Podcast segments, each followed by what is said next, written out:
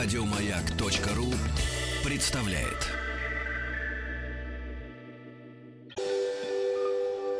Москва слезам поверит.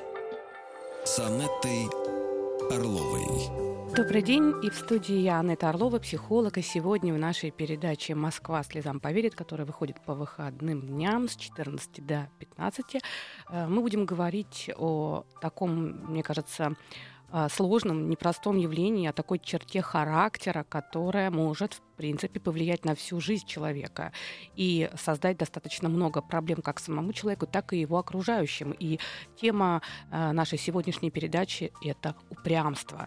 Упрямство как, э, наверное, недостаток характера. Э, конечно, опять же, все зависит от степени, от того, как оно проявляется, потому как э, если упорство воспринимать как такую слабую форму упрямства, упорство — это очень хорошая черта, которая помогает человеку двигаться вперед, ставить задачи и достигать. Но если говорить все-таки об упрямстве как таком абсолютно ригидной такой неповоротливой э, системе э, поведения, способе жизни, когда человек абсолютно не хочет учитывать какое-то иное мнение, э, человек, который э, всегда поступает так, как э, только он сам хочет, и повлиять самое главное. Такой человек абсолютно не подвержен э, каким-то изменениям со стороны и игнорирует игнорирует такой человек э, любые требования со стороны потребностей других людей, и он просто отказывается их выполнять под разными абсолютно причинами, и, по сути дела, это такая обманчивая твердость, то есть это вроде бы твердость, которая может трактоваться как сила характера, на самом деле э, кто-то из великих назвал упрямство э, твердостью слабых людей. Почему? Потому что это такой способ, скажем так, отстаивать себя, но, по сути, очень часто это бывает связано с тем, что человек э, пытается самопредъявить себя другим людям, навязать свой собственный э, способ жизни, свое собственное мнение в ущерб другим. И очень часто упрямство такой защитный механизм, под которым прячется очень низкая самооценка. И э, понятно, что с таким человеком в общении э, достаточно сложно. Опять же, опять же хочется сказать, что мы сегодня обязательно должны поговорить о детском упрямстве, о детском упрямстве, потому что очень часто родители говорят о том, что вот э, мой ребенок очень упрямый. На самом деле детское упрямство это норма и возникает обычно э, вот так явно это где-то в, от полутора до двух с половиной до трех лет, э, и это связано с тем, что у ребенка в это время формируется чувство я, оно такое очень подчеркнуто звучит в этом возрасте, и вот как раз в этом возрасте нам э, ни в коем случае не надо пытаться победить это упрямство, потому что очень часто мы стремимся стремимся победить упрямство своих детей, и очень много об этом говорим, а по сути дела как раз в эти моменты мы проявляем собственное упрямство. И, э, конечно, нет ничего более важного и значимого для нашей передачи, э, нежели ваши звонки. Пожалуйста, звоните, рассказывайте свои истории, когда вы видели, как упрямство ваших близких, может быть, коллег, может быть, начальника приводило к негативным результатам. Как упрямец постепенно оставался абсолютно один, потому что он не учитывал а, никакие другие а, формы жизни вокруг себя и никакие дру- другие мнения. Как упрямцы очень часто а, в компаниях друзей, знакомых настолько быстро вступают в споры, настолько не хотят слышать другое мнение, что постепенно люди от них устают. Если вы чувствуете, что сами периодически страдаете упрямством и хотите разобраться, почему, это тоже как раз к нам звоните, задавайте вопросы. Ну и как жить с, упрям, с упрямым человеком? Сложный вопрос вопрос. А, можно пробовать, но чаще всего, конечно, упрямый человек, э, он создает большие сложности окружающим. И можно менять, можно менять э, э, упрямца, пытаться на него повлиять, но опираться в этом контексте все равно придется на лучшие качества человека. Потому что если мы хотим изменить кого-то, мы совершенно нам бесполезно пытаться рассказывать ему о том, что какие-то его качества качества нам не нравятся, они неприемлемы, они очень такие сложные, потому что вот как раз этот контекст упрямец абсолютно не будет воспринимать и лишь еще больше будет упрямиться. А вот если мы хотим что-то изменить, то опираться надо, конечно, на какие-то положительные качества личности, э, усиливать их, хвалить и, как следствие, может быть, косвенно уже там понемножку влиять. И поэтому я диктую телефон прямого эфира, звоните. Это очень э, тоже такая способность человека использовать те возможности, которые предоставляются. Вот сейчас у вас есть э, конкретная возможность позвонить, задать свой вопрос, рассказать ситуацию, может быть, поделиться с другими слушателями. Итак, телефон прямого эфира 728-7171 с кодом города Москвы 495. Номер для отправки сообщений в WhatsApp 8 967 103 5533. А также работает смс-портал с номером 5533. Начинайте свое сообщение со слова «Маяк». И, конечно, хочется сказать, что в первую очередь хочется сказать о том, что э, ребенок э, действительно э, в этом возрасте, в возрасте от полутора до двух с половиной до трех лет, ему очень важно отстаивать самого себя. И в этом возрасте дети бывают очень, бывают порой педантичны. Они хотят все на свете делать самим, и это не всегда нравится взрослым. И очень часто взрослый раздражается, что ребенок хочет полностью устроить свое жизненное пространство так, как он сам хочет хочет. И, э, к сожалению, те ритуалы, которые придумывает себе ребенок, э, часто отвергаются взрослыми. Он не хочет этому следовать, и получается такой конфликт. На самом деле физиологическая сторона упрямства тоже есть. Э, дело в том, что а, как раз э, в этом возрасте начинается повышение активности левого полушария. И как раз с повышением активности левого полушария у ребенка формируется вот это вот осознание чувства «я» и параллельно развивается речь. И чем более активно работает левое полушарие, тем больше он пытается сдерживать свои какие-то эмоции, пытается определенные такие э, правила самому установить и больше социализируется. И, конечно, в этом процессе социализации ребенок очень хочет все организовать, упорядочить и доказать, что он есть. И надо сказать, что если понятно, что параллельно с этим у ребенка идет процесс, когда очень много эмоций его поглощают. И если родители начинают очень жестко контролировать, если родители начинают очень жестко а, декларировать свои правила и нарушать те правила, которые пытается выстроить ребенок именно в этом возрасте, ребенок может стать обидчивым, может э, капризничать и могут даже быть истерики, потому что он э, пытается отстоять себя, родители не хотят этого видеть, им кажется, что все неправильно, и они воспринимают это как упрямство. И часто говорят, ну, у меня ребенок не слышит то, что я ему говоря, говорит, э, что я ему говорю. И на самом деле, э, действительно, действительно, как раз в это время ребенок может даже отвергать и не слышать какие-то указания, правила, которые э, родители ему пытаются как бы вот предъявить. И на самом деле понятно, что для родителей этот период является испытанием. А, но статистика простая. По мнению родителей, упрямым считается каждый второй ребенок. И э, интересно, что когда проводились исследования и изучали не упрямых детей, а изучали упрямых, э, вернее, изучали характер родителей, то оказывается, что э, женщины очень часто считают упрямыми, в большей степени считают упрямыми мальчиков, но девочек тоже считают упрямыми. В то время как папы почему-то в большей степени считают упрямыми именно девочек. И надо сказать, что когда исследовали э, характер э, таких мам, в первую очередь мам, оказывалось, что э, вот э, по источнику, по личностному опроснику Кеттелла исследовались, оказалось, что мамы, мамы, которые оценивают своих мальчиков как очень упрямых, на самом деле именно эти мамы, их оценивали специальным образом, обладают доминантными чертами характера, то есть, по-русски говоря, властными чертами характера. То есть это те женщины, которые сами не учитывают и не хотят учитывать э, как бы э, желаний и э, других людей, в первую очередь своих детей. И это, конечно, влияет и на последующие способы жизни такого мальчика. Москва слезам поверит. С Анеттой Орловой. Добрый день, в студии я, Анетта Орлова, психолог. И сегодня в нашей передаче «Москва слезам поверит». Выходим мы по субботам и по воскресеньям с 14 до 15 часов. Сегодня мы говорим об упрямстве, о детском упрямстве, о том, как относиться к нему. И, конечно, не только о детском, но и о взрослом упрямстве, о том, как часто э, это качество может э, нарушать э, и жизнь самого человека, и не давать реализоваться его потенциалу, и в том числе, конечно, стать большой проблемой для близких близких людей. И, опять же, повторяю, нет ничего более важного и значимого для нас, для нашего эфира, потому что это психологический эфир, конечно, это нежели ваши звонки, ваши вопросы и ваши советы. Э, может быть, у вас есть опыт преодоления сложности, а может быть, вы видите, как рядом с вами упрямство губит кого-то. И телефон прямого эфира для ваших звонков 728 7171 с кодом города Москвы 495. Номер для отправки сообщений в WhatsApp 8 967 967 103 5533. У нас есть звоночек. Кто-то уже использует ту возможность, которая предоставляется. Здравствуйте. Алло, Анетта? Да, здравствуйте. Да, Анетта, здравствуйте. Меня зовут Маргарита, я из Москвы. Так. Вот у меня такая э, была история очень непростая. У меня есть сестра, она старше меня на 4 года. Так. Вот, я, я 69-го года, она 65-го. Вот, и а, она в детстве меня била, лупила, потому что родители уходили на работу. Вот.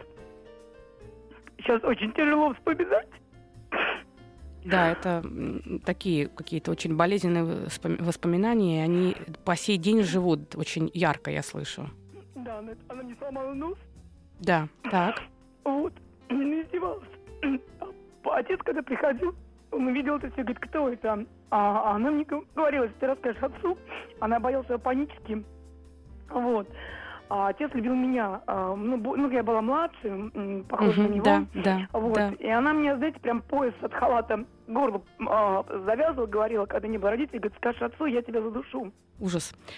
То есть такой садизм был прямой. Да, это она мстила. Она мстила за то, что отец э, явно декларировал свою любовь к вам и отвергал ее. И она Конечно, пыталась таким понимаю, способом да, да, вот, компенсироваться. Вот, да, так. И далее, далее она там м, говорила мне, Ритка, сбегай на, через дорогу за мороженым. Угу. Ну, э, садизм такой был, знаете, вот прям, м, когда не было родителей, я не могла ответить, потому что на 4 года разница. Понятно, это Мне большая 4 разница. годика, а ей... Да, 8, да, это уже... дылда здоровая, Мгм. крупнее, я была худенькая.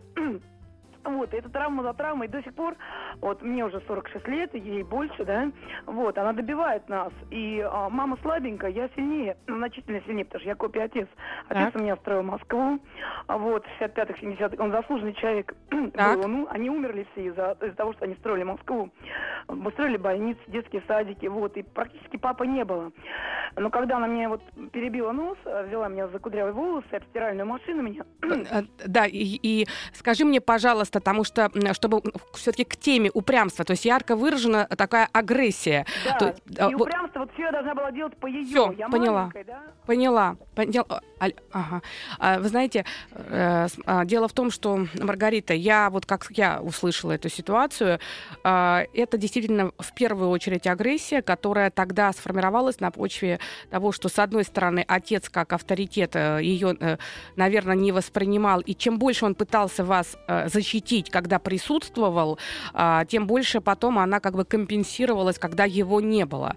И здесь еще, конечно, момент, э, привычка все время навязывать свое э, решение, и вот эта привычка, что все ее боятся, в том числе вы тогда, и, скорее всего, ваша мама всегда шла на уступки, потому что она привыкла уступать а, и отцу, и, по всей видимости, уступать вашей сестре.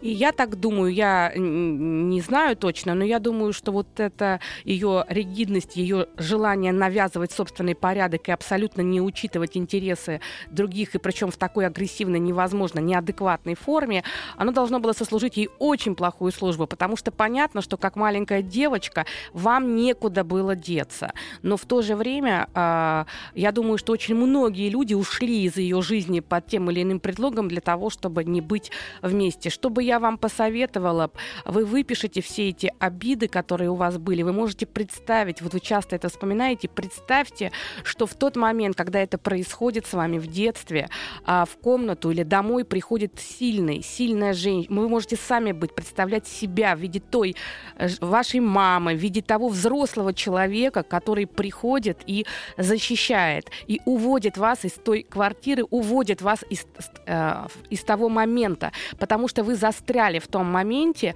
жизнь идет, а вы все время в том состоянии маленькой девочки, которую вот так вот мучили. Поэтому вы можете даже это представлять и взять эту девочку маленькую, обнять, поцеловать, покачать на руках, сказать, что вы ее любите, пойти с ней гулять. Вы можете вот это упражнение хоть каждый день делать, потому что вы, уже будучи взрослой 46-летней э, женщиной, вы вот а, остались в том состоянии, и каждый раз, когда ваша сестра, скорее всего, вам звонит или вам что-то говорит, вот то содрогание, которое было тогда от ее присутствия, оно до сих пор сохраняется. И это упражнение должно вам помочь, и я вам желаю это преодолеть.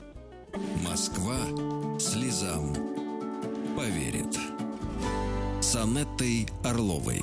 Добрый день, в студии я Анна Орлова, психолог, и сегодня в нашей передаче «Москва слезам поверит» мы говорим о такой черте характера, как упрямство, о том, как с ним справляться и э, как оно может испортить нам жизнь, и чем отличается детское упрямство от упрямства взрослого человека.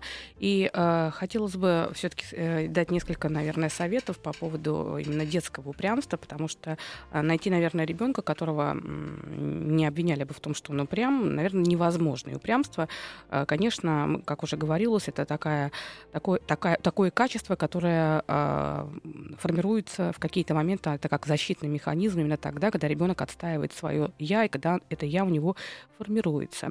Но э, бывает так, что упрямства становится очень много, и тогда Э, это приводит к постоянным таким вот стрессам в семье. И здесь, э, наверное, важный момент — это ответить э, самому себе, взрослому, на несколько вопросов. И в первую очередь на такой простой вопрос. Если мы обвиняем своего ребенка в упрямстве, важно посмотреть со стороны, а не упрямы ли мы сами, потому что очень часто а, мы, а, в принципе, в состоянии были бы переключить упрямство ребенка на какую-то игровую форму, попробовать как-то по-другому представить там а, ту же самую просьбу или задачу, может быть, придумать что-то захватывающее для ребенка интересное, но нам совершенно не хочется этим а, заниматься. Мы хотим просто как бы вот а, декларировать свои требования, декларировать свои правила, и а, достаточным аргументом для того, чтобы ребенок это все выполнял, выполнял, э, должно быть то, что я так сказал, и так должно быть. И на самом деле а, не все дети могут это принять, и очень сильно это еще зависит от темперамента. Кстати говоря, чаще всего а, родители считают э, именно холерических детей более упрямыми.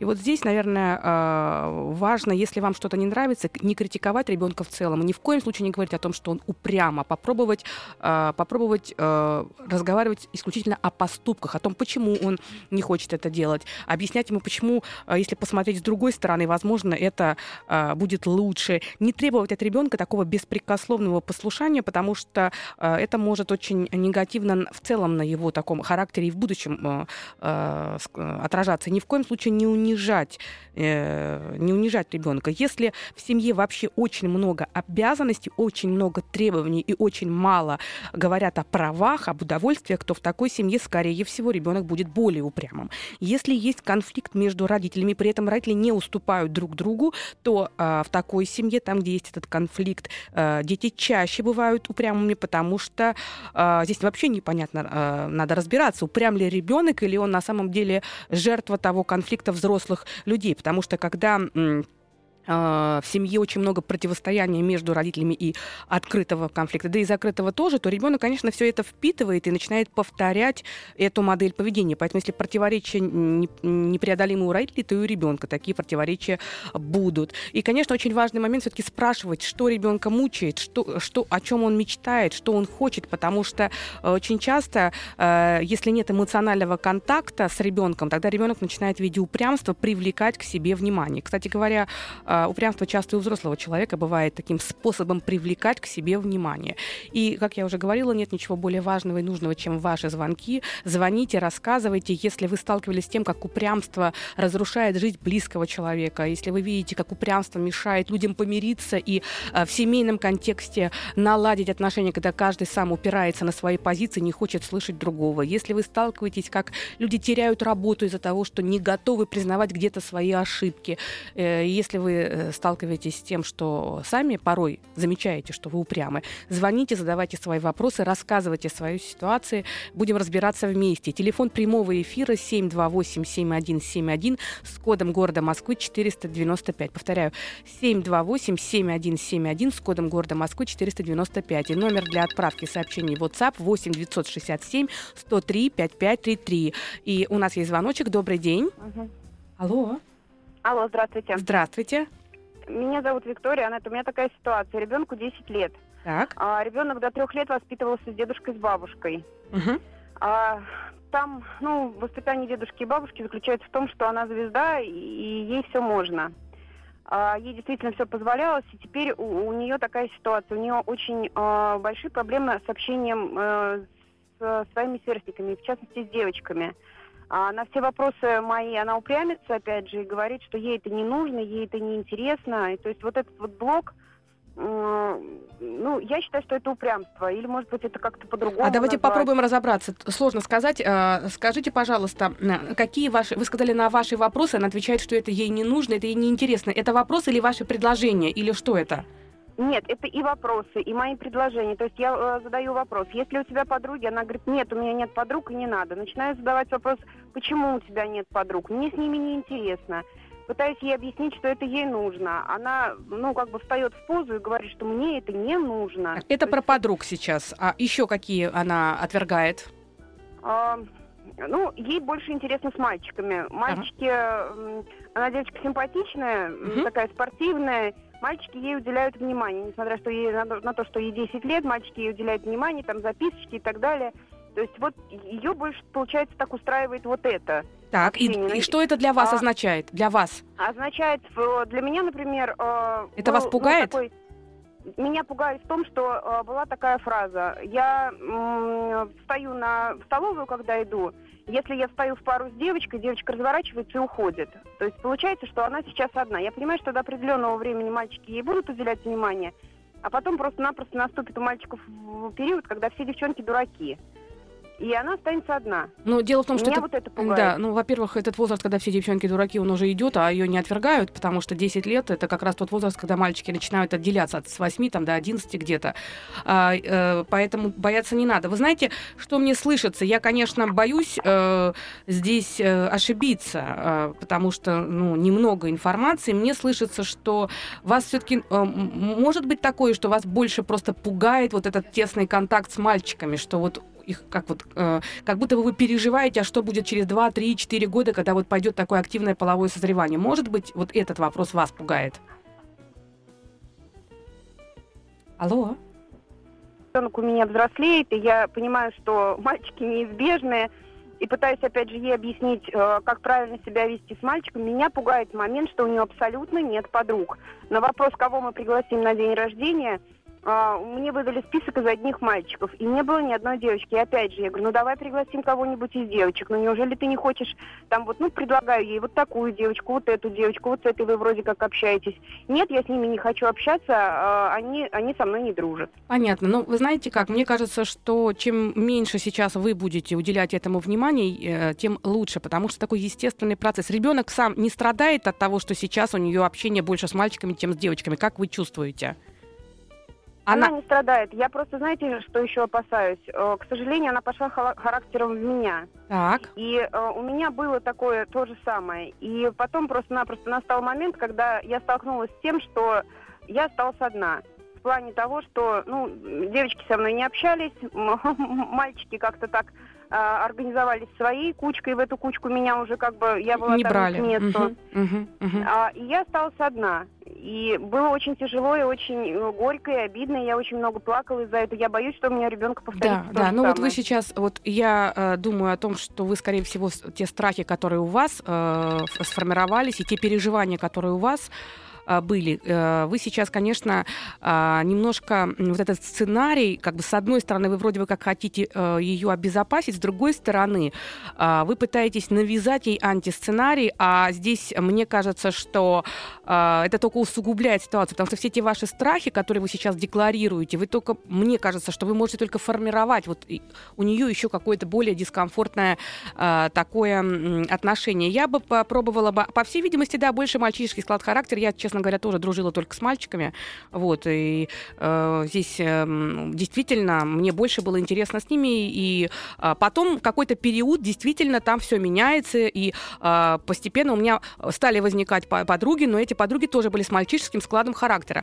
Э, мне кажется, что навязывать не надо, попробуйте сделать так, чтобы где-то она э, регулярно с девочками встречалась, но не там, где много девочек, а может быть какое-то общение, где, где она бы вот с кем-то должна была. Организуйте какие-то занятия, где две-три девочки, пусть это будет такой формат, знаете, как хобби, чтобы две-три девочки были вместе. Возможно, если не будет мальчиков, то постепенно она будет втягиваться. Но я бы э, не стала бы, если честно, э, бить никакую панику и говорить о том, что что-то такое страшное происходит, потому что это сейчас ее способ жизни. И вы, мне кажется, достаточно упрямо пытаетесь ее поправить. И вот в этом э, будет ее протест проявляться все больше и больше. Я вам желаю, чтобы все нормализовалось, а девочка у вас будет очень востребована. Не переживайте, пожалуйста, все будет хорошо. и у нас еще звоночек. Добрый день. Алло. Алло. Да, здравствуйте. Со мной вы говорите? Да, да? с вами. А, добрый день. Э, меня зовут Владимир, и у меня вопрос очень такой простой, с одной стороны, а с другой стороны сложный. Так. Меня э, жена назвала, сказала старшему сыну, которому 9 лет, сказала, твой папа дебил. Так. Это уже прошло больше года, но она упрямая, и поскольку передача у вас об упрямстве, она извиняться не будет никогда, потому что дело даже не в том, понимаете, я виноват или не виноват. В данном случае в моей вины там не было. Я ручку дал с черным шариком и не знал, что в школе запрещено им писать я вас поняла. шариком.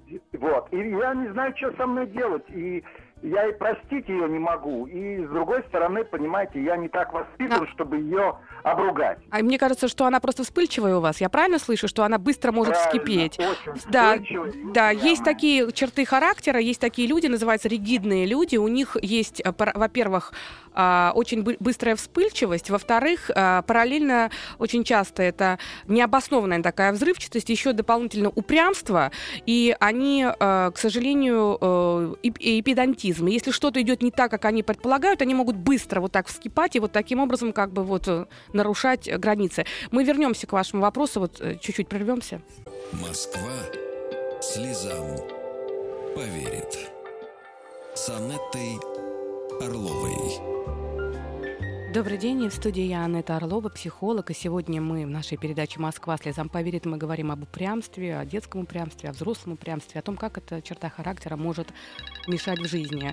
И в продолжении, вот я отвечала Владимиру на вопрос по поводу того, что жена его оскорбила, и сейчас он никак не может простить. Вот здесь э, возникает вопрос, что, скорее всего, это про вашу черту обидчивость, потому что это было год назад, и вы до сих пор ждете от нее вот этого э, извинения, в то время как она она, по всей видимости, считает, что тот уклад и тот порядок, и, и то, что она сказала, по большому плану не, не может быть неправильным. И это про ее уже упрямство и про ее э, такую позицию, что только то, как она что-то делает, то только так и, э, и, и правильно. И такие люди очень боятся э, извиняться. Я хочу сказать, что вообще э, э, есть такое понятие, как ригидный человек. То есть человек, у которого э, есть большие сложности с тем, чтобы менять свое мнение. Э, и даже получая новую информацию, они не могут могут изменить свое поведение, потому что новую информацию они не могут выстроить в новую картинку. То есть для них это очень сложно, потому что вот эта новая картинка, которая пришла с новой информацией, она противоречит э, прошлой, и они держатся за эти свои прежние картинки. То же самое у есть э, э люди, у которых есть абсолютная неготовность отказаться от каких-то своих потребностей. И даже если внешняя среда требует, что вообще что-то должно измениться, они абсолютно это отрицают. Они не хотят учитывать новые новые какие-то а, факты, новые условия, потому что они ничего не хотят менять, и они держатся за свою прежнюю такую историю. И есть еще такой вид ригидности, как эмоциональная ригидность. То есть человек привык испытывать гнев, и он держится, и это качество становится его ведущим. Человек привык испытывать обиду, и даже если факты меняются, ситуация меняется, он все равно держится за свои а, такие эмоции. И вот такие люди, им очень трудно что-то поменять, они действительно становятся упрямыми. Почему? Потому что, во-первых, во-первых, а, это способ самоутверждения, б, они очень боятся осуждения, они очень боятся ошибиться. Часто бывает так, что человек становится упрямым, потому что в детстве, если так складывалось, что он признавал какую-то свою неправоту, то он был сильно наказан. И тогда такой человек знает, что только-только его правота — это и есть гарант безопасности. Тогда такой человек, мало того, что он навязывает всем свои правила, упрямится, и при этом он еще и пытается других обменять, обвинять. Надо сказать, что очень часто бывает так, что упрямый человек — это человек, который сразу, боясь за то, что с ним не будут считаться, с больным таким самолюбием и с гордыней, он сразу на все говорит «нет». Почему? Потому что это его способ доказывать, что он есть в этом мире. Если мы хотим справиться с упрямством, собственным упрямством, то здесь важный такой момент — попробовать себя ставить и на место другого человека. То есть одно дело я на ситуацию смотрю с своей позиции, другое дело я перемещаюсь э, в другую позицию. Э, и уже не с я фокуса, а с фокуса другого человека, потому что э, это э, позволяет нам посмотреть на ситуацию с другой стороны, потом выйти в, в такую позицию, вообще понаблюдать за нами с другой стороны. И э, очень хороший способ борьбы с собственным упрямством, с собственным навязыванием, это менять свою речь, то есть учитывать и использовать в речи такие слова, как такие конструкции, как «я могу ошибаться», «поправь меня, если я не права», э, ты знаешь, у меня есть такое э, э мое видение такое, ну а какое твое видение? Какое твое мнение? Давай вместе подумаем. Вот такие слова, если их даже просто встраивать в собственную речь в начале разговора, снижает э, такое, знаете, во-первых, доминанту, во-вторых, мы непроизвольно начинаем научаться и учиться э, слышать другого человека. Следующий момент. Вот мы предлагаем свое собственное какое-то решение, и мы хотим обязательно, чтобы оно было принято. Теперь попробуйте сами, даже можно не в коммуникации с другим человеком, просто тренируйтесь. Еще пять возможных способов.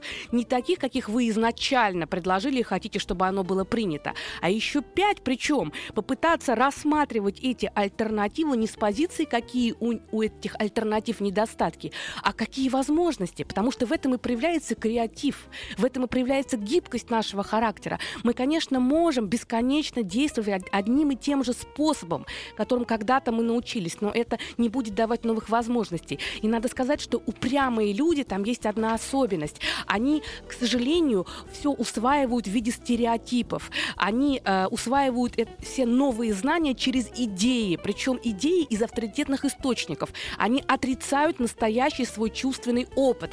Поэтому то, что когда-то они уяснили от своих родителей лет 40 назад, они могут взять и как флаг нести через всю жизнь, при этом абсолютно отвергая все то новое, что есть есть сейчас. Поэтому попробуйте все-таки обращать внимание именно на чувственный опыт, на то, что происходит здесь сейчас, и это будет помогать э, меняться и снижать вот эту свою ригидность и свое упрямство. Я, конечно, всем хочу пожелать встречаться не с упрямыми людьми, а с теми, кто вас слышит и слушает, и самим быть приятными в общении. Будьте счастливы. Всего хорошего. Еще больше подкастов на радиомаяк.ру